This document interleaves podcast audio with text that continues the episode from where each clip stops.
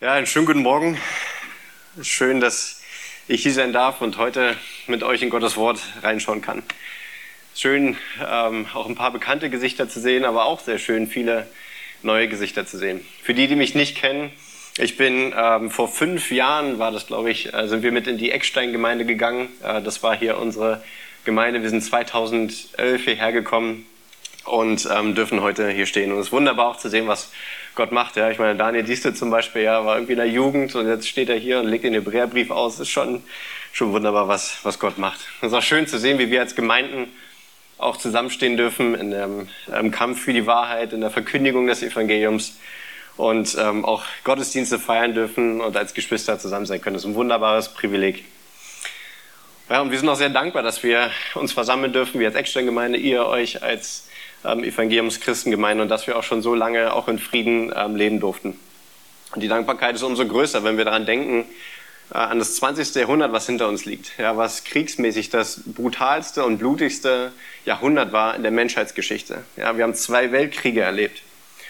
Und das Canadian Army Journal hat mal eine Studie gemacht und hat mal geschaut, wie viele Jahre Frieden wir hatten und die haben angefangen bei 3600 vor Christus bis zur heutigen Zeit. Ja, also seit 5600 Jahren, wie viele Jahre des Friedens hatten wir weltweit? Jetzt können wir vielleicht mal überlegen, waren es vielleicht 1000, vielleicht 500 oder vielleicht auch mehr. Es waren 292 Jahre in 5600 Jahren, in denen es weltweit Frieden gab. Es gab 14.531 Kriege und in diesen Kriegen sind 3 Milliarden und 640 Millionen Menschen gestorben, sowohl Zivilisten als auch Soldaten. Der Wert des Schadens, der in dieser Zeit entstanden ist, ist so groß, dass man einen Gürtel um die Welt spannen könnte aus purem Gold, der 10 Meter dick ist und 156 Kilometer breit. Und so schlimm wir das Sehen, diese Realität, die wir haben und die, wir, die uns heute auch noch gegenwärtig ist, zeigt es uns aber auch eine geistliche Realität. Denn nicht nur gibt es Kriege dort draußen, sondern auch wir werden aufgefordert zu Kriegsführung. Zwar nicht zu der gleichen, aber zu einer anderen. Wir erinnern uns zum Beispiel an Epheser 6, wo es um die Waffenrüstung Gottes geht. Ja, das, da geht es nicht um Blumen, sondern da geht es um Schwerter, um Schilde, um Helme, um Gürtel, um Stiefel. Auch Römer 8 ist voll davon, wie Paulus uns immer wieder ermutigt und ermahnt, dass wir die Taten des Leibes töten sollen mit der Hilfe des Geistes. Und dann stellt sich vielleicht die Frage, ja, wogegen sollen wir denn kämpfen? Was ist denn das, was die Schrift uns gibt? In welcher Art von Krieg und welcher Art von Konfrontation befinden wir uns? Hebräer 12,4, ihr werdet das äh, bald noch lesen sicherlich, steht es, ihr habt im Kampf gegen die Sünde noch nicht bis aus Blut widerstanden. Und Epheser 6,12 sagt Paulus, denn unser Kampf ist nicht gegen Fleisch und Blut, sondern gegen die Gewalten, gegen die Mächte, gegen die Weltbeherrscher dieser Finsternis, gegen die geistigen Mächte der Bosheit in der Himmelswelt. Meine Lieben, wir sind in einem Kampf, in einem geistlichen Kampf gegen die Sünde und gegen diese Mächte. Und ich möchte heute eine Predigt oder eine Stelle auslegen aus 1. Johannes. Und ihr könnt dahin gerne schon mal aufschlagen, wenn ihr eure Bibeln dabei habt. 1. Johannes Kapitel 5. Denn auch Johannes weiß um diesen geistlichen Kampf. Deswegen sagt er auch zum Beispiel, dass wir wissen, dass wir zwar aus Gott sind, aber dass die ganze Welt in diesem Bösen liegt, in diesen Mächten der Finsternis. Und deswegen die Frage an uns heute, sind wir bereit, sind wir gewappnet, sind wir gerüstet, verstehen wir, in welchem Kampf wir uns befinden? Und vor allen Dingen, was kann uns in diesem Kampf gegen die Sünde und gegen diese Mächte helfen? Wie gesagt, schlag gerne mit mir auf, zusammen 1. Johannes Kapitel 5, das ist das fünftletzte Buch aus dem, äh, aus dem Neuen Testament und wir wollen uns das genauer anschauen, was uns helfen kann in diesem Kampf. Dieser Brief, dieser erste Johannesbrief wurde vornehmlich geschrieben oder unter anderem geschrieben, um gegen eine, eine falsche Lehre zu schreiben.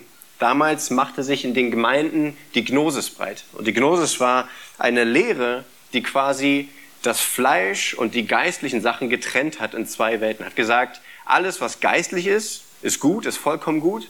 Und alles, was fleischlich ist, das ist schlecht und verdorben. Und diese beiden können sich auch nicht miteinander vermischen oder einander ähm, äh, beeinflussen.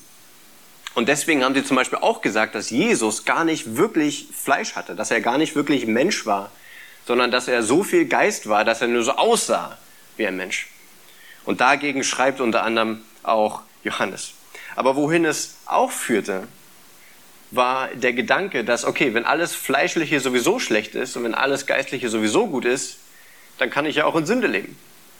Weil das betrifft ja dann nur das Fleisch und am Ende ist es ja nur der Geist, der gerettet wird. Deswegen ist es nicht so schlimm, wenn ich sündige. Und deswegen kann ich auch mit diesen Sünden leben. Aber auch genau dagegen schreibt Johannes. In der Mitte des Briefes schreibt er, jeder, der in ihm bleibt, also in Christus ist, Teil der Gemeinschaft Gottes ist, der sündigt nicht. Und jeder, der sündigt, hat ihn nicht gesehen, noch ihn erkannt. Und das ist jetzt vielleicht ein krasser Vers hier in die Runde zu schmeißen. Wir hatten bei uns in der Gemeinde eine ganze, ein ganzes Jahr, wo wir uns diesen Brief angeschaut haben. Aber es bedeutet, wenn dein, ein Merkmal eines Christen kann nicht sein, dass wir konstant in Sünde leben, sondern ein Christ, der wirklich wiedergeboren ist, er sündigt, ja, aber er hat nicht diesen fortwährenden Lauf und dieses fortwährende Merkmal oder diese Äußerung, dass wir in Sünde wandeln. Und die Frage ist eben auch, weil es auch viele damals in der Gemeinde gab, die ausgegangen sind aus der, aus der Gemeinschaft, aus der Gemeinde. Wer ist denn wirklich von uns? Und ich denke auch Johann in seinem langen Dienst als Pastor und die anderen Pastoren können das auch bezeugen, dass es manchmal so schmerzhaft ist, dass Leute ausgehen und man sich fragt, warum? Und deswegen schreibt Johannes diesen Brief und ermutigt die Gemeinde und gibt, wir haben unsere Serie benannt als Merkmale eines Christen. Wie sieht ein Christ aus? Was sind die Merkmale? Und er kämpft für diese Wahrheit und für die Reinheit der Gemeinde, damit wir auch als jeder einzelne von uns, dass wir auch Gewissheit haben, dass wir wissen, wo wir stehen, dass wir wissen, welchem Licht wir in dem Nebel folgen sollen und dass wir fest sind, dass wir unser Haus auf dem Fels bauen, auf der einen Wahrheit, auf den einen Gott, Jesus Christus. Und lasst mich nur ganz kurz mal durch den Brief durchgehen, dass wir ein bisschen reinkommen, was denn so die Merkmale eines Christen sind. Und Johannes fängt an mit, vielleicht ein bisschen komischen Merkmal, aber er fängt an mit Buße. Ein Christ ist dadurch gekennzeichnet, dass er fortwährend im Buße wandelt. Dass er sündigt, ja, aber dass er dafür Buße tut und dass er dann gereinigt wird. Ein Christ ist gehorsam Gott, Jesus und dem Wort gegenüber. Ein Christ, er liebt. Er ist gekennzeichnet von Liebe zu Gott und nicht von Liebe zur Welt. Er bekennt Jesus, er strebt nach Gerechtigkeit, er ist in der Bruderliebe verwurzelt, er dient den anderen Geschwistern in der Gemeinde, er hat Freimütigkeit im Gebet Gott gegenüber und er ist furchtlos vor dem Tag des Herrn, vor dem Tag, in dem Christus wiederkommt. Denn wir schauen nicht mit Furcht darauf, sondern mit Freude, weil wir wissen, dass der, der uns erwartet, uns gerettet hat, uns befreit hat und dass kein Gericht uns mehr erwartet. Und einige dieser Merkmale werden auch in verschiedenen Kontexten wiederholt und an, von verschiedenen Blickwinkeln aus äh, betrachtet.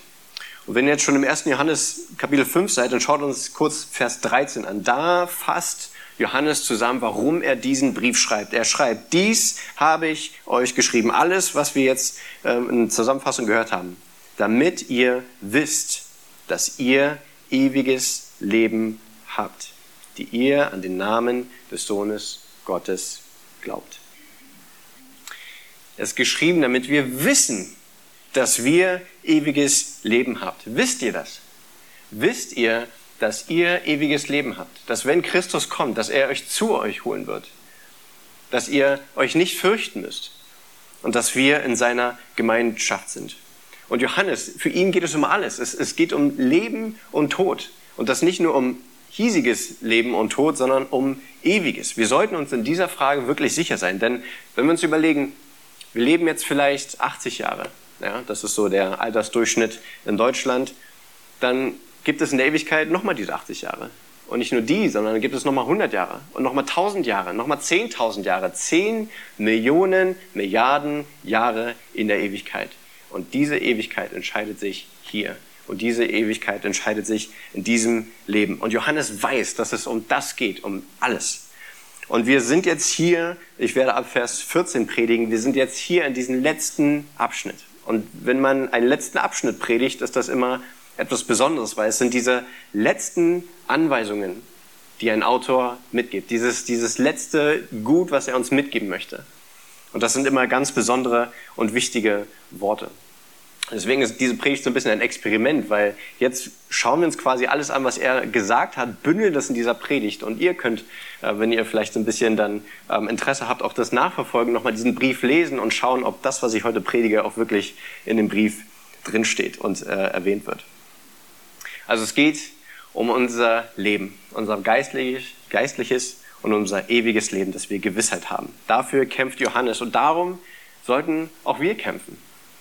Denn Frage vielleicht, warum, warum kam Jesus denn überhaupt? Ja, wir, wir predigen, äh, wir haben diese Gottesdienste, weil wir feiern, dass Jesus kam. Und warum kam er? Johannes beantwortet uns diese Frage.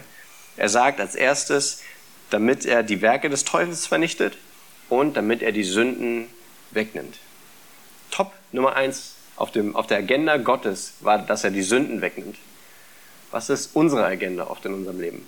Ja, ist das unser Kampf gegen die Sünde oder sind das die anderen Sachen, die uns äh, beschäftigen und die uns ablenken? Und deswegen, Johannes, er ruft uns in diesem letzten Abschnitt genau zu denken, genau zu überlegen, was wichtig ist in diesem Leben und worauf wir uns fokussieren sollen. Deswegen ist der Titel dieser Predigt Unterstützung in deinem Glaubenskampf. Zu verstehen, dass wir in diesem Kampf sind und dass wir Unterstützung brauchen. Und wir werden uns anschauen, wie wir unterstützen, Unterstützung erhalten können und wie wir auch andere unterstützen können. Also mit dieser etwas größeren Einladung vielleicht lasst uns mal den Text anfangen zu lesen. Wir wollen lesen 1. Johannes Kapitel 5 ab Vers 14. Ich werde zunächst die Verse 14 und 15 lesen. Dort heißt es, und dies ist die Zuversicht, die wir zu ihm haben, dass er uns hört, wenn wir etwas nach seinem Willen bitten. Und wenn wir wissen, dass er uns hört, was wir auch bitten, so wissen wir, dass wir das Erbeten haben, das wir von ihm erbeten haben. Ja, lass mich den Satz vielleicht nochmal lesen. Und wenn wir wissen, dass er uns hört, was wir auch bitten, dann wissen wir auch, dass wir das Erbetene haben, das wir von ihm erbeten haben. Okay. Was meint Johannes also hier? Also er kommt rein mit diesem Vers 13 und sagt uns, das habe ich geschrieben, damit ihr Gewissheit habt. Und wenn wir diese Gewissheit haben, dann haben wir noch etwas. Zuversicht. Dann haben wir Zuversicht. Und das hat er vorher auch schon mal erwähnt. Also das Thema Gebet und das Thema Furchtlosigkeit hat er schon erwähnt und hat gesagt, dass wir zuversichtlich sein dürfen. Und im Gebet ist auch eins dieser großen Merkmale eines Christen. Ein Christ betet.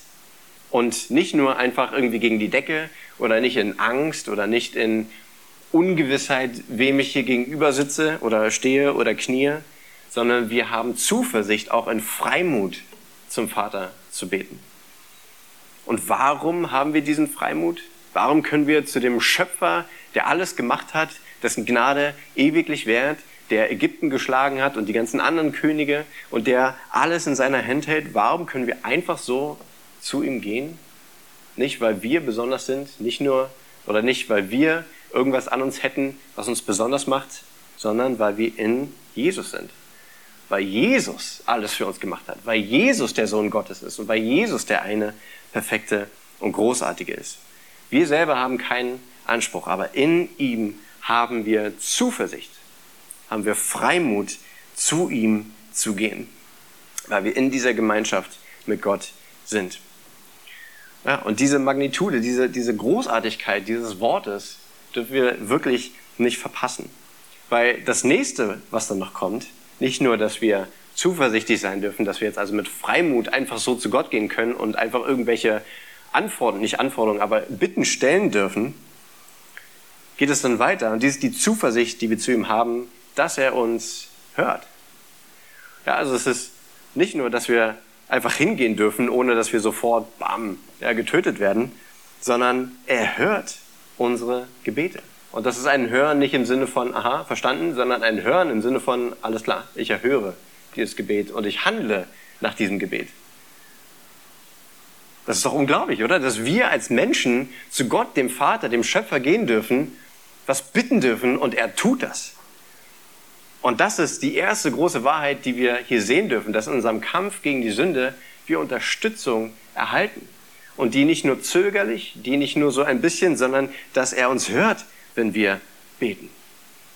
Aber hört er jedes Gebet? Ja, das ist vielleicht die, die Frage. Ja, kann ich einfach alles beten und, und er wird es dann tun? Johannes packt hier noch eine Bedingung mit dran, dass er uns hört, wenn wir etwas nach seinem Willen bitten. So, und wenn man das liest und wenn man das hört, vielleicht die erste, das war meine erste äh, Resonanz darauf, warum soll ich dann irgendwas bitten, wenn Gott eh macht, was, was sein Wille ist? Ja, wenn, wenn Gott der Große ist, der alles nach seinem Willen tut, und wenn ich eh nur Dinge bitten darf, die nach seinem Willen sind, warum soll ich überhaupt beten? Und das ist vielleicht wieder so eine, eine theologische und eine theoretische Frage. Und das ist vielleicht so ähnlich wie die Frage mit, wer rettet denn jetzt? Ist es Gott, der rettet oder ist es die Verantwortung des Menschen, Buße zu tun und gerettet zu werden? Und so sehen wir wie in der Rettung eine gewisse Art von Symbiose auch im Gebet. Denn wir können auf jeden Fall festhalten, ja, Gottes Ratschluss kommt immer zustande. Er ist souverän, wie wir sagen. Das sehen wir ganz klar. Ich lese es kurz vor in Jesaja 46, 10. Da heißt es, der ich von Anfang an den Ausgang verkünde und von alters her, was noch nicht geschehen ist, der ich spreche, mein Ratschluss soll zustande kommen. Und alles, was mir gefällt, führe ich aus. Und dennoch steht auch in der Rettung die Verantwortung des Menschen gegenüber, dass auch wir Buße tun sollen. Und so ist auch in unseren Gebeten dass Gott von uns auch verlangt oder dass Gott von uns auch fordert und uns ermutigt zu beten. Ja, auch wenn er nur Dinge tut, die nach seinem Willen sind, sollen wir trotzdem um Dinge bitten und dann können wir sie erhalten. Ein Beispiel aus der Bibel ist in der Apostelgeschichte mit Petrus, als er im Gefängnis saß. Ja, Natürlich war es Gottes Wille, dass er herauskam. Aber was ist passiert? Die Gemeinde hat sich hingesetzt, die Gemeinde hat sich hingekniet und hat darum gefleht und gebetet, dass Petrus, der Leiter der Gemeinde, rauskommt. Und was ist passiert? Boah, ein Engel kam ins Gefängnis, ja, alle Türen buh, flogen bloß auf und Petrus marschiert einfach so raus und am Abend klopft er an die Tür von der Gemeinde und die konnten es gar nicht glauben, dass Petrus raus ist. Ja, wir sollten nicht so verkopft an diese Sache rangehen und denken, okay, wenn es eh nur was sein Will ist, lalala. Nein, schau auf dein Leben und bitte Gott auch um Wunder, in deinem Leben. Es ist deine Verantwortung und es ist auch unsere Freude, die wir haben dürfen, dass wir zu Gott beten dürfen und dass er auch diese Gebete beantwortet und dass er auf sie hört. Und es drückt auch eine gewisse Art von Beziehung aus, oder? Es ist nicht, dass Gott von oben runter regiert und einfach alles macht, was er, was er will, sondern er gibt uns die Möglichkeit, mit ihm in Beziehung zu kommen, zu ihm zu kommen, zu ihm zu reden und er agiert auf diese, auf diese, ähm, auf diese Bitten. Ja, es ist eine Vater-Kind-Beziehung, die wir hier erleben und die wir auch so ausleben dürfen. Und vielleicht die nächste Frage auch, okay, vielleicht kann ich ja dann, okay, wenn ich bitten soll, aber wenn ich nur die Dinge bitten soll, die auch wirklich nach seinem Willen sind, wie kann ich denn seinen Willen erfahren? Woher weiß ich denn, was der Wille Gottes ist und wofür ich beten kann und wofür ich nicht beten kann? Das ist die Aufgabe, die wir auch in unserem Leben sehen und haben. Wir dürfen Gott kennenlernen und das auf vielfältige Art und Weise. Wir haben die Gottesdienste, wir haben die Musik, wir haben die Predigt, wir haben sein Wort, was wir persönlich lesen dürfen.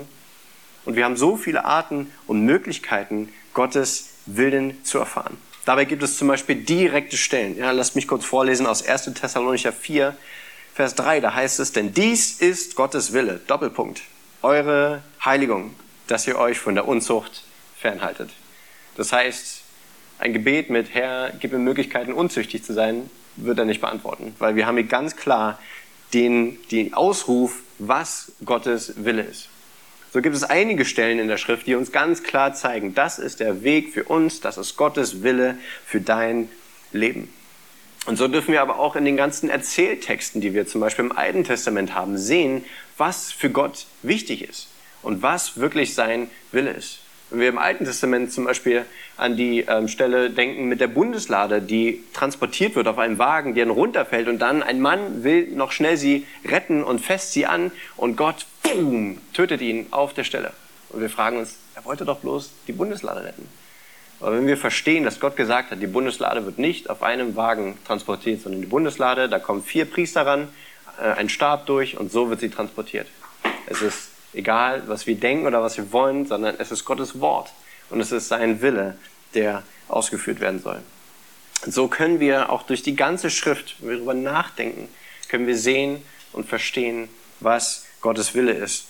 Und auch so durch das Gebet selbst auch äh, transformiert werden in unserem Denken, uns Gottes Willen unterzuordnen. Dann denken wir an Jesus im Garten. Was war Jesus Gebet im Garten? Herr, Gott, Vater, wenn es dir irgendwie möglich ist, lass diesen Kelch vorübergehen. Aber nicht mein Wille geschehe, sondern dein Wille geschehe. Und auch das ist eine wunderbare Frucht auch des Gebets. Dass wir, wenn wir uns hinknien und dann das Wort Gottes in unseren Kopf holen und auch verstehen, zu wem wir beten, dass auch unsere Gebete sich ausrichten auf seinen Willen. Und dass unsere Gebete auch sehen und dass wir dadurch auch unser Herz versteht, was der Wille Gottes ist. Aber das alles funktioniert auch wirklich nur, wenn du auch wirklich willst, dass Gottes Wille in deinem Leben passiert. Wie oft wollen wir vielleicht eigentlich irgendwas ganz anderes und beten vielleicht das einfach nur, weil wir es denken zu müssen? Willst du wirklich, dass Gottes Wille in deinem Leben passiert? Willst du so leben, wie die Schrift es uns sagt und vorgibt und ein Musterbeispiel uns gibt? Suchst du danach wirklich, den Willen Gottes zu verstehen und dich auch diesem Willen unterzuordnen? Also können wir nochmal zusammen denken. Also wir, wir sollen beten. Und dennoch, und wir, wir sehen auch und wir haben gesehen, dass er uns hört, wenn wir beten. Und das ist doch schon alleine wunderbar. Aber wir sehen, dass wir nur beten sollen und beten sollen nach Dingen, die nach seinem Willen sind. Und so ist es eine Reise, die wir als Pilger zusammen durch unser Leben haben, dass wir Gott kennenlernen durch sein Wort und dass auch das Gebet uns hilft, diesen Willen zu erkennen und dass auch durch das Gebet wir uns diesen Willen unterordnen können. Aber jetzt kommt noch ein knaller Vers. Und er geht weiter. Und wenn wir wissen, dass er uns hört, also er hat ja gerade gesagt, er hört uns, wenn wir etwas nach seinem Willen bitten. Jetzt gibt es Gebete, die wir wissen nach seinem Willen sind. Und wenn wir wissen, dass er uns hört, was wir auch bitten, dann wissen wir auch, dass wir das Erbetene haben, das wir von ihm erbeten haben. Was meint Johannes hier? Also er sagt, wenn wir Gottes Willen kennen, und wenn wir danach beten, dann wissen wir auch, dass wir es erhalten haben. Er hört uns, wenn wir nach seinem Willen bitten, dann haben wir es schon. Ja, und manchmal ist die Auslieferung des Gebets sofort. Ja? Wenn wir zum Beispiel in einer angespannten Situation sind mit unserem Ehepartner, mit den Kindern, mit den Kollegen, äh, mit, mit unseren Geschwistern, wem auch immer, und wir beten um Geduld, um Sanftmut, um Liebe, um Weisheit. Manchmal ist die Ausführung der Beantwortung des Gebets sofort. Dann bekommen wir das oder Herr hilft uns. Manchmal ist es aber auch wie damals in der DDR, als man Trabi bestellt hat. Man hat den Antrag eingereicht, der wurde genehmigt, aber die Auslieferung dauerte noch was, zehn Jahre, bis man das bekommen hat. Und so ist es auch manchmal in Gebeten, dass man ein Gebet betet. Der Herr ist schon quasi genehmigt, aber die Ausführung, das tatsächlich erhörte Gebet noch dauert. Und dennoch ermutigt uns Johannes hier schon, dass wir schon die Freude ausleben dürfen, dass wir die Dinge schon erhalten haben. Und so antwortet der Herr eben auf, ähm, in der Schrift sehen wir so vier Kategorien, Arten und Weisen, wie der Herr Dinge beantwortet. Manchmal ist es ein klares Ja.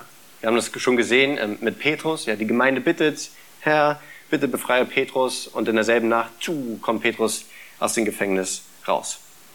Manchmal ist es aber auch ein Nein.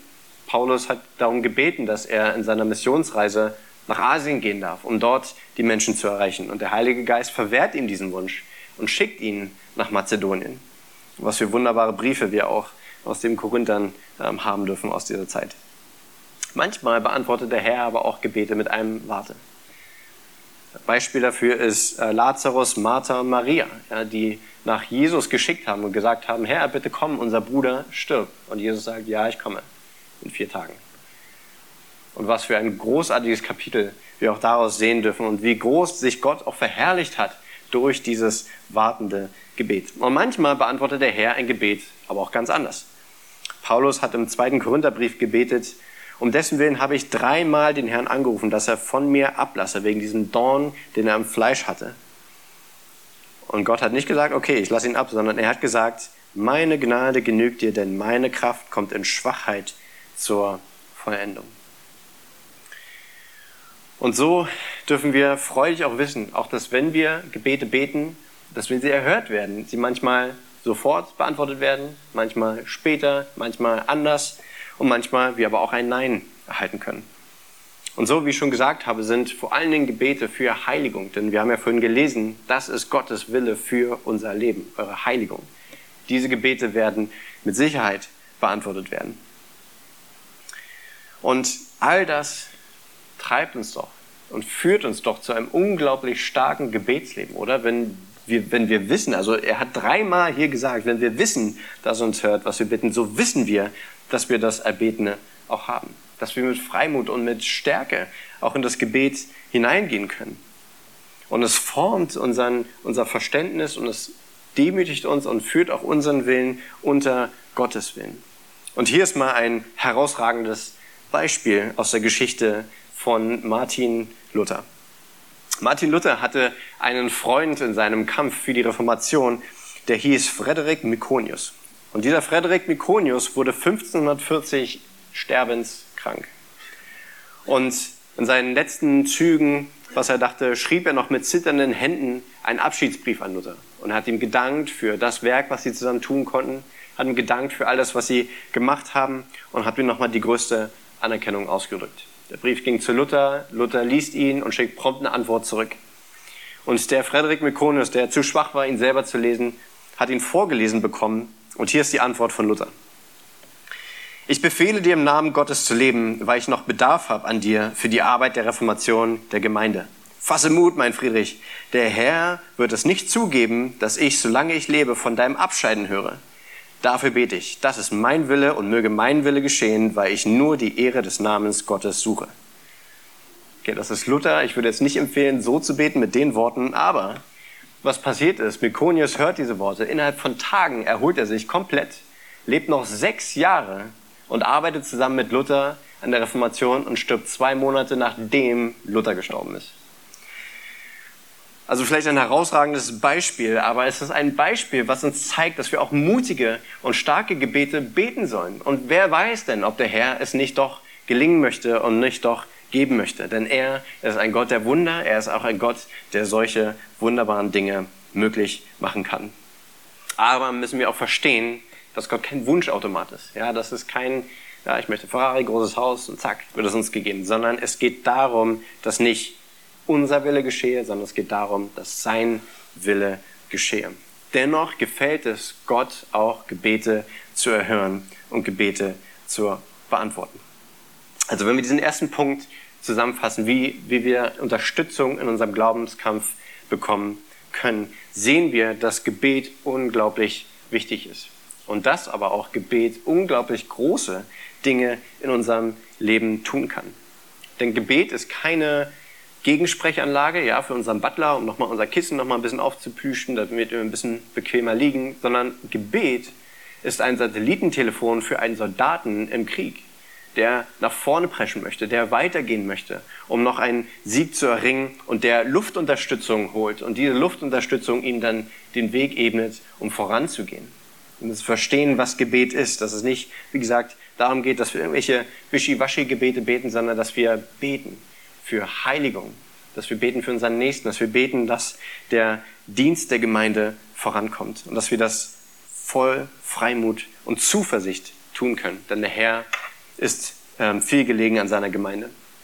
Mit diesem ersten Punkt, was wir jetzt verstanden haben, ja, dass Gott wirklich auch diese Gott wohlgefälligen Gebete beantwortet, geht jetzt Johannes eine Ebene tiefer und zeigt uns ein konkretes Beispiel davon, wie wir beten können und beten sollen, nämlich für unseren nächsten Bruder. Lasst uns die nächsten beiden Verse lesen, Verse 16 und 17. Dort heißt es, wenn jemand seinen Bruder sündigen sieht, eine Sünde nicht zum Tod, soll er bitten und er wird ihm das Leben geben, denen, die nicht zum Tod sündigen. Es gibt Sünde zum Tod. Nicht im Hinblick auf sie sage ich, dass er bitten solle. Jede Ungerechtigkeit ist Sünde und es gibt Sünde, die nicht zum Tod ist. Unser zweiter Punkt also, wir können und wir sollen unseren Nächsten, unseren Bruder unterstützen und für ihn bitten. Und bevor wir vielleicht das alles zusammenfügen, was das alles bedeutet, vielleicht die erste Frage, wenn wir auf den Text sehen, was ist denn bitte die Sünde zum Tod? Und was ist denn bitte Sünde, die nicht zum Tod ist? Und das ist ein bisschen ein delikates Thema, deswegen werde ich mal versuchen, ihr merkt, ich rede ein bisschen schneller, ähm, Zeit zu nehmen, das wirklich zu verstehen, was ist Sünde zum Tod und was ist Sünde nicht zum Tod. Vielleicht am Anfang gibt es fünf wesentliche große Ansichten, was diese Sünde zum Tod ist unter den Kommentatoren. Jede dieser Ansichten hat ein paar Probleme, aber ich werde die mal vorstellen und dann euch sagen, wofür ich argumentieren werde. Die erste Möglichkeit ist, dass es diese Todsünden aus der katholischen Lehre sind, ja, zum Beispiel Mord und Ehebruch und so weiter. Ähm, da können wir ganz klar gegenhalten, das kann es nicht sein, denn zum Beispiel Saulus, der später Paulus wurde, er war ein Mörder aber er hat zu Christus gefunden und war ein unglaubliches Werkzeug für ihn. Eine andere Ansicht, was diese Sünde zum Tod ist, ist, dass es der Abfall eines Gläubigen ist. Ja? Also ein wirklich wiedergeborener, geretteter Christ fällt ab. Und das ist die Sünde zum Tod. Dafür können wir gegen argumentieren, dass die Rettung, die wir erhalten, dass sie ewig ist. Und dass Gott uns in seinen Händen hält und dass wir zum Beispiel nach Epheser 1 versiegelt worden sind mit dem Heiligen Geist. Das heißt, ein wirklich wiedergeborener, geretteter Christ kann nicht abfallen. Andere Ansicht ist, dass Sünden sind, die zum physischen Tod führen. Ananias und Sapphira sind hier das äh, Paradebeispiel aus Apostelgeschichte 5. Ja, eine Sünde, die begangen wird und die Menschen sterben daraufhin sofort. Aber das Gegenargument dazu ist, warum behandelt Johannes dann hier überhaupt noch, ob wir für sie bitten sollen oder nicht, wenn sie eh schon tot sind? Also ist das vielleicht auch nicht der Fall. Dann die vierte, und die kommt ein bisschen zusammen mit der fünften, ist, dass es zum Beispiel die Lästerung des Heiligen Geistes sein könnte. Ja, dass diese Lästerung begangen wurde und das ist die Sünde zum Tod. Aber wir verstehen auch, und er redet ja hier auch über Brüder, das kann nicht von einem Christen begangen werden. Ein wirklich Wiedergeborener kann diese Lästerung nicht vollziehen. Und die letzte Ansicht, für die ich auch argumentieren werde, ist, dass es um es kurz zu machen, geht, geht es um unbeabsichtigte und beabsichtigte und unbußfertige Sünde. Lasst mich hier also kurz zwei Definitionen geben, die werde ich am Anfang geben und am Ende nochmal und dann schauen, ob wir dort zum Konsens kommen können. Die Sünde zum Tod ist ein fortwährender Lebensstil in Ablehnung zu Gott und seiner Offenbarung. Und die Sünde nicht zum Tod sind Sünden, die Christen begehen und die dennoch, diese Christen dennoch zum Leben kommen. Lass mich dafür ein bisschen argumentieren. Lass uns zuerst ein paar Beobachtungen nehmen. Lass uns in den Text zusammenschauen. Als erstes sehen wir, dass ein Bruder derjenige ist, der eine Sünde begeht, die nicht zum Tod ist. Dieser Bruder aber nicht vorkommt bei der Sünde zum Tod. Da geht es um jemanden oder wenn diese Sünde begangen wird. Als zweites sehen wir, dass Tod und Leben im ersten Johannesbrief ausschließlich um ewigen Tod und ewiges Leben geht. Und auch wenn wir uns das Johannesevangelium zu Gemüte führen, ist vornehmlich von Leben, von ewigem Leben und von ewigen, ewigem Tod die Rede. Nur ganz selten kommt es vor, dass es um physischen Tod und ewiges Leben geht. Deswegen fällen schon mal die Sachen raus, äh, wo es um Sünde zum physischen Tod geht. Das nächste ist, wenn wir uns betrachten, dass wir gerade in dem Kontext waren, nach Gottes Willen zu bitten. Ja, wir kommen rein, wir sollen bitten, wir sollen um Gottes Willen bitten und dann gibt er dieses Beispiel, dass wenn ein Bruder sündigen sieht, eine Sünde nicht zum Tod, so soll er bitten und er wird ihm das Leben geben. Ja, und was ist Gottes Wille für unser Leben? Ist unsere Heiligung. Und das heißt nicht, dass wir, natürlich ist das Ziel, dass wir perfekt und sündlos sind, aber das werden wir nicht erreichen. Johannes hat seinen Brief angefangen, hat gesagt, das Merkmal eines Christen ist Buße. Nicht, weil er perfekt ist, sondern weil er sündigt aber Christus erneuert uns jedes Mal. Und so muss auch das verstanden werden hier, dass wir das zusammen sehen und dass wir auch für diese Dinge bitten sollen. Das nächste ist, dass wenn wir lesen, eine Sünde nicht zum Tod, dann ist das eine Entscheidung der Übersetzer. Dieses Wort eine, dieses, dieser unbestimmte Artikel, der kommt im Griechischen nicht vor. Das haben die Übersetzer quasi hineingenommen um, äh, und haben damit auch schon bestimmte Entscheidungen getroffen, was diese Sünde hier ist. Aber eigentlich kommt dieser unbestimmte Artikel nicht vor. Und das stärkste Argument, ähm, und dafür müsst ihr das, äh, diesen Brief tatsächlich zu Hause nochmal lesen, zu gucken, ob das stimmt, ist, wie Sünde in diesem Brief behandelt wurde. wie, wie Johannes gedacht hat, um, wenn es um diesen Begriff Sünde geht. Und durchweg, durch diesen ganzen Brief, war die Sünde ein starker Kontrast zum Christ. Ja, also wir hören oft, Johannes malt immer schwarz-weiß. Das kommt bei diesem Thema Sünde richtig doll zum Ausdruck. Er sagt zum Beispiel, wer die Sünde tut, der ist aus dem Teufel. Und jeder, der aus Gott geboren ist, tut nicht Sünde. Also wir sehen, ja, der eine ist hier und der andere ist da. Und jeder, der in ihm bleibt, der sündigt nicht. Und wie gesagt, hier geht es nicht darum, dass ein Christ nicht sündigt. Das passiert. Das hat er ganz am Anfang gesagt. Aber es geht darum, in diesem ganzen Brief, dass wir zwei Muster erkennen, zwei Lebensstile erkennen, zwei Arten erkennen, wie ein Mensch lebt. Entweder ein fortwährender Buße, ein fortwährendem Unterordnung unter Gottes Willen und dann zu ihm zu kommen, oder aber in fortwährender Ablehnung, in fortwährender Rebellion, in fortwährender Unbußfertigkeit über das, was er tut und wie er unseren Herrn ähm, durch den Dreck zieht. Und so kommt es quasi in diesem Brief raus, dass wir konstant immer Warnungen haben, dass wir nicht dem verfallen sollen. Verfallt nicht der Sünde, lebt nicht ein Leben in konstanter Sünde und Unbußfertigkeit, sondern tut Buße. Kommt zu ihm und erneuert und wer durch ihn erneuert. Und das ist die Idee, die ich denke, Johannes hier nochmal zum Ausdruck bringen möchte. Und diesen Kontrast, den er nochmal zeigen möchte. Also, dass wir nicht, dass wir quasi ein, ein, ein, eine Art von Sünde haben oder sündigen, ja, ein Bruder, der sündigt, das ist eben Sünde, die vergeben wird, weil wir durch Christus erneuert werden. Denn er ist treu und gerecht, uns die Sünden zu vergeben und uns zu reinigen. Und auf der anderen Seite haben wir Sünde zum Tod, ein Lebensstil, der fortwährend geprägt ist von Rebellion und Unbußfertigkeit. Und lasst mich vielleicht euch, um nochmal ein bisschen euch aufzuwecken, ein paar Fragen stellen, um das vielleicht nochmal besser deutlich zu machen, zu verstehen. Also sündigen wir als Christen? Ja. Danke, ja. Werden Christen dennoch ewiges Leben haben?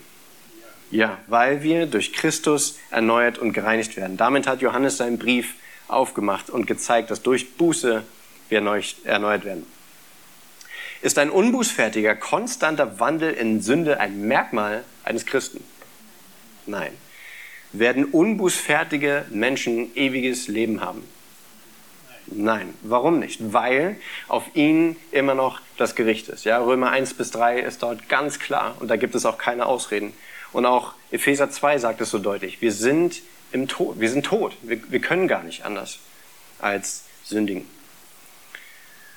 Und gibt es unbußfertige, wirklich wiedergeborene Menschen? Nein weil wir auch in Vers 18, wie, wie gesagt, sehen, dass jeder, der aus Gott geboren ist, nicht sündigt. Heißt, nicht einen fortwährenden Lebensstil in Sünde hat. Ja, wir sündigen als Christen. Und das ist Teil unseres Lebens und dagegen kämpfen wir. Und deswegen ist es auch dieser Kampf für die Heiligung, wofür wir auch das Gebet brauchen, um uns zu unterstützen. Dennoch wird diese Sünde vergeben und wir werden auch Leben erhaben, äh, erhalten. Also was ist die Sünde zum Tod? Die Sünde zum Tod bezeichnet Menschen, die dem Evangelium, vor allem auch in diesem Kontext des Briefes, die dem Evangelium sehr nahe kommen und die vielleicht auch so aussehen, die vielleicht auch hier sitzen oder in unserer Gemeinde sitzen, aber einfach keine Buße tun. Die vielleicht Sonntag für Sonntag die Predigt hören und sagen, ja, das war jetzt ziemlich überführend, morgen, morgen werde ich Buße tun. Oder vielleicht nächste Woche oder nächsten Monat oder in fünf Jahren. Und sie vergessen, dass in fünf Jahren sie vielleicht schon tot sind. Kalt wie ein Stein und keine Buße getan haben und das Leben und diese Chance vorbei ist. Und diese Sünde lieber haben als Gott. Deswegen gibt Johannes auch diese Warnung in diesem Brief. Liebt nicht die Welt noch die Dinge in dieser Welt, sondern liebt unseren Herrn. Und jetzt ein wichtiger Satz, der, wenn wir das jetzt hören, auf jeden Fall kommen muss. Was ich auf jeden Fall unterstreichen möchte. Jeder Mensch, der Buße tut vor Gott, dem wird vergeben werden. Kann man Amen? Amen. Jeder Mensch, der mit Buße zu Gott kommt, dem wird vergeben werden. Aber, und hier ist dieser Punkt, warum dieser Tod, äh, die Sünde zum Tod so wichtig ist. Es gibt einen Punkt, an dem Buße nicht mehr möglich ist. Nicht Vergebung, sondern an dem Buße nicht mehr möglich ist. Lass mich kurz vorlesen aus Hebräer 12, Abvers 16. Dort geht es um Esau. Und da geht es, da heißt es, dass nicht jemand ein Hurer, die Warnung, dass nicht jemand ein Hurer oder ein Gottloser ist wie Esau, der für eine Speise sein Erstgeburtsrechts verkaufte. Denn ihr wisst, dass er auch nachher, als er den Segen erben wollte, verworfen wurde, denn er fand keinen Raum zur Buße, obgleich er sie mit Tränen eifrig suchte. Es gibt einen Punkt für Esau. Es gab diesen Punkt, wo Buße nicht mehr möglich war. Und wenn ihr jetzt denkt, oh, das klingt aber alles ein bisschen komisch, lasst mich mal, lasst uns zusammen, ihr habt es im Wochenblatt auch, zu Jeremia gehen. Jeremia 14, dort sehen wir ein Beispiel von Israel über diese geistliche Wahrheit. Israel, also Jeremia war der letzte Prophet vor dem Exil. Ja, das Maß war voll. Die, die, ähm, die Sünde Israels und die Ablehnung Gott gegenüber war maßenlos. Und Jeremia will jetzt hier für das Volk einstehen und will für das Volk beten. Jeremia 14 ab Vers 20. Lass uns mal dieses Bußgebet von Jeremia lesen. Herr, wir kennen unsere Gottlosigkeiten, die Schuld unserer Väter, denn wir haben gegen dich gesündigt. Um deines Namens willen verschmähe uns nicht Entehre nicht den Thron deiner Herrlichkeit. Denk an uns, mache deinen Bund mit uns nicht ungültig. Gib es unter den Nichtigkeiten der Nation Regenspender oder kann der Himmel von selbst Regengüsse geben? Bist du es nicht, Herr, unser Gott? Wir hoffen auf dich, denn du hast all dies gemacht. Das ist ein wunderbares, ein wunderschönes Bußgebet. Aber die Antwort von Gott könnt ihr euch jetzt vielleicht ein bisschen verwundern. Ab Vers 15. Und der Herr sprach zu mir, selbst wenn Mose und Samuel vor mir ständen, würde sich meine Seele nicht zu diesem Volk wenden. Treibe sie von meinem Angesicht weg, dass sie fortgehen. Und es soll geschehen, wenn sie zu dir sagen sollen, wohin sollen wir gehen? Dann sage zu ihnen, so spricht der Herr. Wer zum Tod bestimmt ist, geht zum Tod. Wer zum Schwert, zum Schwert. Und wer zum Hunger, zum Hunger. Und wer zur Gefangenschaft, zur Gefangenschaft. Denn ich bestelle über sie vier Arten von Verderben, spricht der Herr. Das Schwert zum Umbringen und die Hunde zum Herumzerren und die Vögel des Himmels und die Tiere der Erde zum Fressen und zum Vertilgen und so weiter. Für Israel war der Punkt der Umkehr vorbei. Das Maß war voll und das Gericht kam. Und diesen Punkt, den sehen wir nicht. Wir haben jetzt hier keinen, keinen Balken über uns und sehen, oh, jetzt ist das Maß voll. Aber hier ist die Warnung von Johannes, die Warnung aus dem Hebräerbrief und die Warnung aus dem Buch Jeremia, Buße zu tun. Und wenn dein Leben davon bezeichnet ist, dass du nicht Buße tust, dass du die Sünden Liebe hast, dann kehre heute um und finde Gott und finde zu ihm, dass du auch mit ihm Gemeinschaft hast und dass wir uns von der Sünde fernhalten und dass du auch gegen diese Sünde kämpfst und dass du ihn anrufen kannst und Zuversicht haben darfst für den Tag, dass er wiederkommt. Und das sind die, das ist die Sünde nicht zum Tod und die Sünde zum Tod. Das unbußfertige, fortwährende Sündigen und nicht zu Gott kommen. Und auf der anderen Seite die Sünde, die nicht zum Tod ist, die Christen begehen und die Vergebung nach sich zieht, wenn wir Buße tun. Und jetzt denken wir vielleicht, uh, schön, dann können wir als Christen trotzdem sündigen, weil ähm, uns wird ja vergeben. Und deswegen schiebt Johannes noch Vers 17 ein, jede Ungerechtigkeit ist Sünde. Ja, er sagt, nein, du, du, du darfst dich damit nicht identifizieren. Das darf nicht Teil deines Lebens sein. Dein Bestreben muss es sein, weg von der Sünde zu kommen und zu Christus hin. Es gibt keine Ausrede, in Sünde zu leben als Christen. Also nochmal die Definition. Die Sünde zum Tod, ein fortwährender Lebensstil in Ablehnung zu Gott und seiner Offenbarung und die das Gericht nach sich zieht. Und Sünde nicht zum Tod, Sünden, die Christen begehen und die aber durch Buße erneuert werden und in Heiligung vorangebracht werden. Und was machen wir jetzt mit dem Ganzen? Also einmal verstehen wir, ja, als Christen, wir sündigen. Er sagt, Johannes hat es am Anfang gesagt und unterstreicht es auch hier nochmal. Aber die Warnung und die Ermutigung für uns im Gebet und jetzt, warum, warum das so wichtig ist, dass wir andere unterstützen, im Gebet einander im Kampf gegen die Sünde zu unterstützen. Ja, wenn jemand seinen Bruder sündigen sieht, eine Sünde nicht zum Tod, so soll er bitten. Betest du für deine Geschwister im Kampf gegen die Sünde? Ja, wir erinnern uns, die Agenda von Gott war Kampf gegen Sünde. Gottes Wille ist deine Heiligung. Beten wir füreinander. Herr, hilf dem und jenem in seinem Kampf. Betet der Leitungskreis zusammen, auch für Sünden, die in dem Leitungskreis vielleicht offenbar werden. Die Mitarbeiter in der Gemeinde, ihr einander in euren Jüngerschaftsgruppen, in euren Hauskreisen. Geht es in euren Gebeten auch darum, dass wir gegen die Sünde miteinander kämpfen. Ja, Gebet Und Kampf gegen die Sünde in der Gemeinde ist mit Gebet begleitet und ist äh, mit Gebet, ähm, wie soll man sagen, ausgehöhlt oder um, umhüllt. Und so sollen wir auch einander im Kampf gegen die Sünde unterstützen. Galater 6.1 sagt zum Beispiel, Brüder, wenn auch ein Mensch von einem Fehltritt übereilt wird, so bringt ihr, die Geistlichen, einen solchen im Geist der Sanftmut wieder zurecht. Ja, wir sehen dieses in Liebe umhüllen, dieses in Liebe einander begegnen und das vor allen Dingen hier, sagt Johannes auch im Gebet. Wie oft betest du für deine Geschwister im Kampf gegen die Sünde? Und dann vielleicht noch die Frage, ähm, wenn, wenn er sagt, es gibt Sünde zum Tod, nicht im Hinblick auf sie sage ich, dass er bitten solle. Sollen wir also nicht für Menschen bitten, die äh, ungläubig sind? Ich denke nicht, dass Johannes hier ein Verbot sagt. Er sagt nicht, betet auf keinen Fall für die, sondern er sagt, darum geht es mir gerade gar nicht. Mir geht es nicht darum, dass wir auch für sie beten sollen. Das ist auch eine Wahrheit, das ist aber nicht Teil dessen, was ich hier sage. In meinem Brief und an dieser Stelle möchte ich euch als Gemeinde ermutigen, betet füreinander.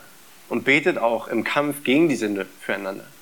Und dann ist die nächste Frage, bist du überhaupt bereit, bist du überhaupt offen dafür, dass andere deine Sünden sehen können? Jetzt mal außerhalb von einer Ehebeziehung vielleicht auch. Hast du Jüngerschaften? Hast du Partnerschaften in der Gemeinde? Bist du mit anderen im Austausch, dass die in dein Leben reingucken können und dass sie auch Dinge in deinem Leben sehen können? Denn nur so kann dein Bruder überhaupt Sünden sehen und für dich beten. Und auch das ist vielleicht eine, äh, eine Implikation, die wir hier rausziehen können, dass wir füreinander nur beten können, dass wenn andere auch diese Sünden sehen. Ja, also Ermutigung, dass wir Jüngerschaftsbeziehungen untereinander haben, dass diese Dinge auch rauskommen können. Ja, wir sollen füreinander beten und großartiges Gebet von unserem Herrn für Petrus. Ja, auch hier sagt er, der Herr sprach zu Simon, Simon, Simon, siehe, der Satan hat euer begehrt, euch zu sichten wie den Weizen. Ich aber habe für dich gebetet, dass dein Glaube nicht aufhört. Und wenn du, nicht wenn es möglich ist, sondern wenn du eins zurückgekehrt bist, so stärke deine Brüder. Ja, und so sollen auch wir füreinander eintreten. Auch wenn wir straucheln, auch wenn wir Schwierigkeiten haben, so lasst uns füreinander beten. Und Gott wird diese Gebete erhören, dann ist es ja sein Wille, dass wir in Heiligung wachsen. In unserem Kampf gegen diese Sünde, die uns in dieser Welt, da sie um uns überall herum ist, immer noch da ist, brauchen wir Unterstützung. Wir bekommen Unterstützung von oben und wir dürfen auch einander in diesem Kampf unterstützen und füreinander bitten in dem Kampf gegen die Sünde. Also hole die Unterstützung und unterstütze auch deinen Nächsten. Und in all dem lasst uns immer auf Christus schauen. Denn er ist der, der uns überhaupt es möglich macht, dass wir ähm, sündfrei oder äh, danach streben dürfen. Denn so hört auch Johannes seinen Brief auf. Ihr könnt mitlesen, Vers 20 hier, 1. Johannes 5. Wir wissen aber, dass der Sohn Gottes gekommen ist und uns Verständnis gegeben hat, damit wir den Wahrhaftigen erkennen. Und wir sind in dem Wahrhaftigen, in seinem Sohn Jesus Christus. Dieser ist der wahre Gott und das ewige Leben. Das ist unser Ziel, das ist unsere Ausrichtung. Und lasst uns zusammenstehen als Gemeinden und als Gemeinde in diesem Kampf, auf ihn zu schauen und diesen guten Kampf zu kämpfen dass wenn das Leben vorbei ist und die Dinge dieser Welt vergehen und es allmählich dämmert und dunkel wird, dass wir zusammen mit Paulus sagen können, ich habe den guten Kampf gekämpft mit meinen Geschwistern und mit dir, Herr, und ich habe den Lauf vollendet und ich habe den Glauben bewahrt. Lasst uns beten. Danke dir, lieber Vater, für diese unglaublich ermutigenden Worte ähm, aus deinem Brief, für diese unglaublich ermutigende Wahrheit, Herr, dass wir zwar in diesem Kampf stehen, aber dass du unser wahrhaftiger Gott bist, der uns Erkenntnis geschenkt hat, der uns Weisheit gegeben hat und der uns zeigt, wie wir in diesem Kampf bestehen können und bestehen sollen. Herr, bitte hilf uns in unserem Kampf gegen die Sünde, reinige uns, heilige uns und Herr, bitte schenk auch, dass wir einander ermutigen können und dass wir einander in diesem Kampf unterstützen können. Lass diese Gemeinde, Herr, sich reinigen durch dein Wort und lass diese Gemeinde und unsere Gemeinde auch vorankommen in diesem Kampf. Lass uns, Herr, im Glauben festhalten und bis am Ende durchhalten, Herr. Danke dir, Herr, dass du so groß und so wunderbar bist. In deinem wunderbaren und herrlichen Namen, Jesus Christus, von wir beten. Amen. Amen.